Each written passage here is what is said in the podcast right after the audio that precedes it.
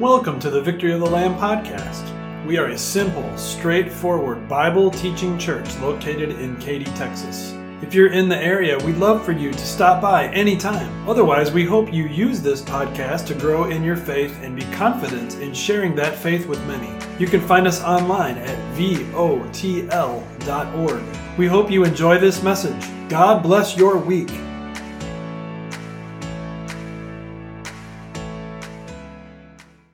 We want to fit in. But what about when it happens to our spiritual life? What happens when our concern, what people think about us, affects the way we live our lives of faith?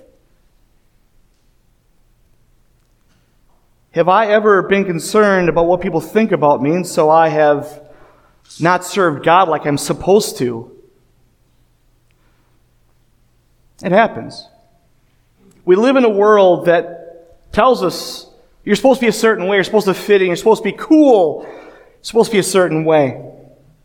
God talks about this a whole lot in the Bible. A whole lot. In fact, in our Old Testament lesson of Micah today, that's what God was talking about. You see these, these chief priests, these, these, these leaders of God's people, these teachers of the law, these priests who were supposed to be telling people what God says, they cared more about how they looked in front of the people. They wanted to be accepted, well liked. They wanted to be cool. And so they chose to change what they were supposed to say into what the people wanted to hear. Her leaders judge for a bribe, her priests teach for a price, and her prophets tell fortunes for money. Yet they look for the Lord's support and say, Is not the Lord among us? No disaster will come among us. These leaders, these priests, these people who are supposed to proclaim the truth wanted to be well liked. And they also wanted some gold in their pockets, so they just try to fit in, to act like everyone else, and to give the people a message that they wanted to hear. It's too bad. So Micah was sent to warn them of this message, this, this, this, this danger that was among them.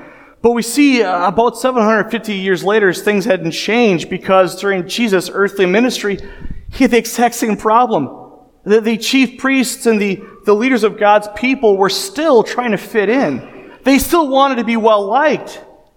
They wanted to be cool, right?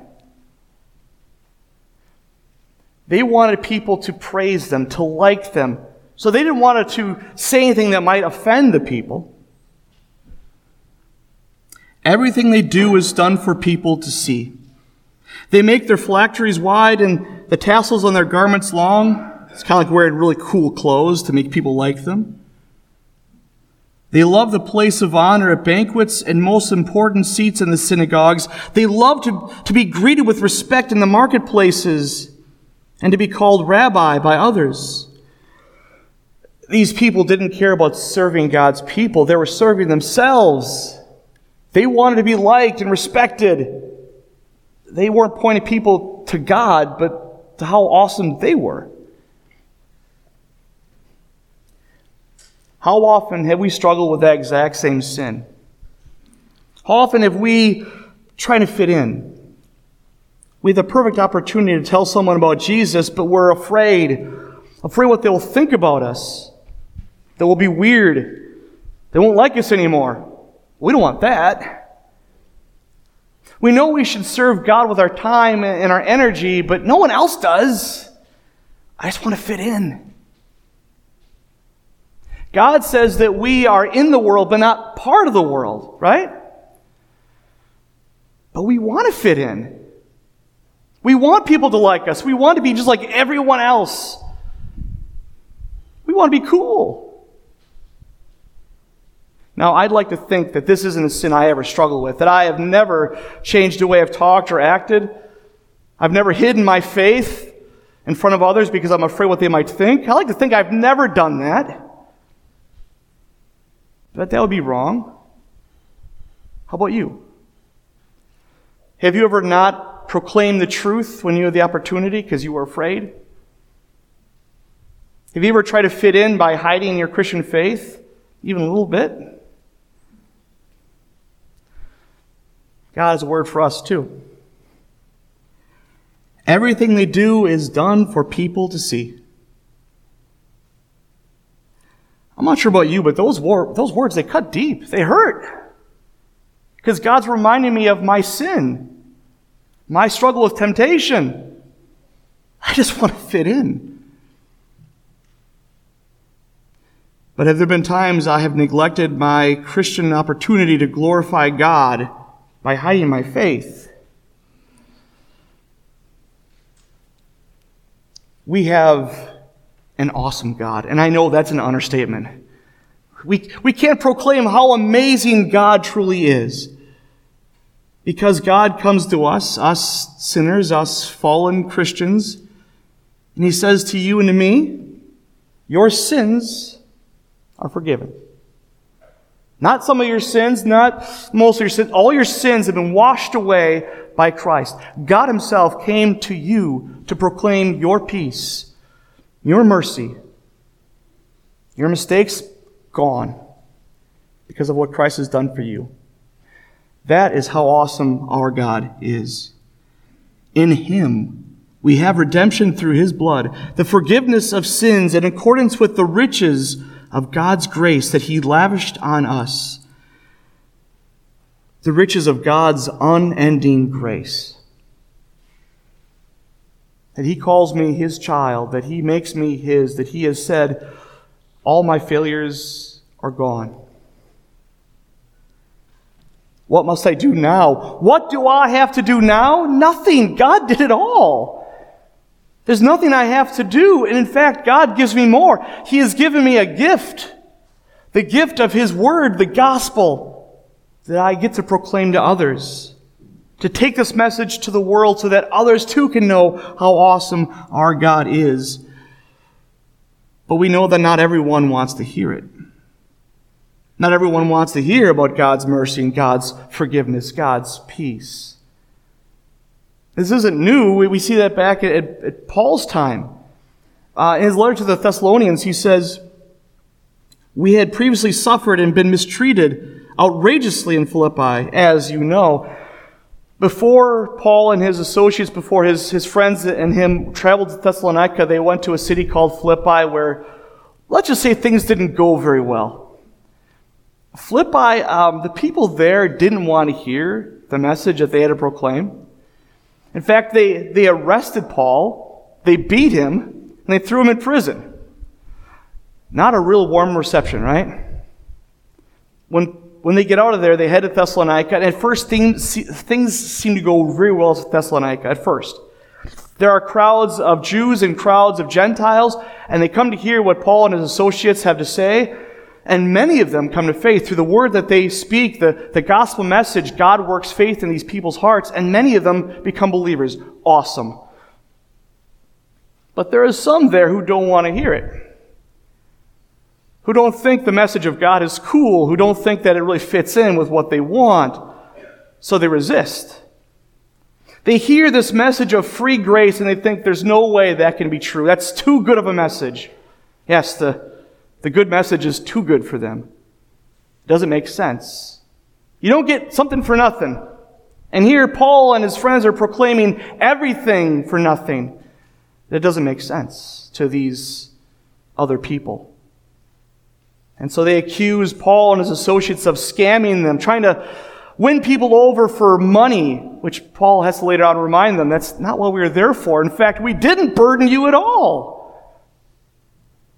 Paul and his friends were not proclaiming this message of peace and mercy from God because they were out for popularity or wealth. They were there because they had a message that was too good to keep to themselves. But these certain people in Thessalonica didn't want to hear it. But with the help of our God, we dare to tell you his gospel in the face of strong opposition, for the appeal we make does not spring from error or impure motives, nor are we trying to trick you. On the contrary, we speak as those approved by God to be entrusted with the gospel. We're not trying to please people. but God, who tests our hearts. We are not looking for praise from people, not from you or anyone else. My brothers and sisters in Christ, who are we trying to please? If we want to please the world, that's easy. We know what to do. You have to have the right lunchbox with the right cartoon character on it. You need to, need to wear the right clothes and drive the right car and have the right house. And you also need to not talk about Jesus. That's what the world wants from us, and we'll fit right in with everyone else. If we were after for the praise of the world, that's easy. But we have a message that's too good to keep to ourselves. We have a message of God's mercy, God's forgiveness, God's peace. God who loved, yes, even me. And yes, even you. We know that this message may not be popular, may not be accepted by everybody, but it's a message that those people who resist it, that's what they need to hear too. So we go to them and proclaim this word of peace, this message of salvation. What will people think about us? Will they laugh at us? Will they mock us? Will they hate us? Maybe. But we don't care. Because, like Paul, we know that what matters isn't what people think about us. Like Micah, we know it's not what the cool kids all think, it's what God says about us. And He says that we are His special children, beloved, paid for, and His for all eternity. What do we want those people to think about? We want them to think about God's message of forgiveness. That he loved even them, that he came to die on the cross for them and their, their, their sins. To announce to them that they are also loved children of God. That's why I want them to think about. I don't care what they think about me, I want them to think about Jesus. And we also thank God continually because when you received the word of God, which you heard from us, you accepted it not as human word, but as it actually is, the Word of God, which is indeed at work in you who believe. That same Word that God proclaimed the very beginning is still alive and active today. It's just as powerful as when He first proclaimed it. God proclaims that you and I are children of God, forgiven. The message is also brought to the world. You and I get to bring that special message to these people. We get to do it because we know we're not serving ourselves, we're serving our God. We have to glorify Him who first served us. Amen. We know your time is precious. Thank you so much for investing some of your time with us today. If you're enjoying this podcast, would you be so kind as to click to follow our show and give us a five star rating? That's a quick and easy way to help us get the message of truth out to more people. Thank you so much. God bless your day in Christ.